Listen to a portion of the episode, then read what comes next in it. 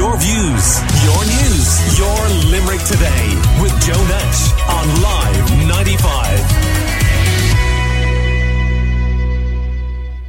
Last week we chatted about the issue of youths throwing rocks from railway bridges in Limerick City, uh, especially the Childers Road Railway Bridge, down onto cars. There was a bus hit, and there was a train hit, as well as they drove under the bridge. And here's a reminder from one of our listeners, Sarika. Coming home, minding her own business, the next thing, big loud bang. Something obviously hit the car.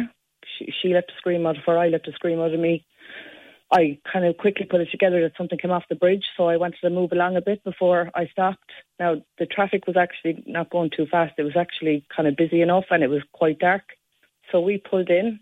Um, I didn't get out of the car. I was trying just to ring Roxboro Guard Station straight away. I rang seven or eight times, no answer. My daughter had gotten out at her passenger side. She said, Mum, the top of the car, the top of the car. And she said, there's three other cars. She said, put in behind us. So I couldn't get through to Roxboro, so I rang Henry Street. They answered, and I just quickly told them what happened. And he said, "Look, he said the best bet is to get to Roxboro Guard Station." So I was getting out of the car at that stage, and I just said, "Give Roxboro one more ring."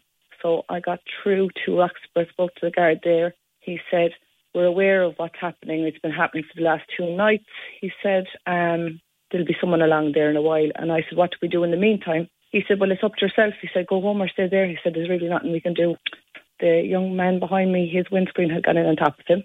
And there was an older gentleman and another lady. So I just told them I was after getting through to the Gardaí, and they said um, we just all decided between us that we go to Roxboro Guard Station.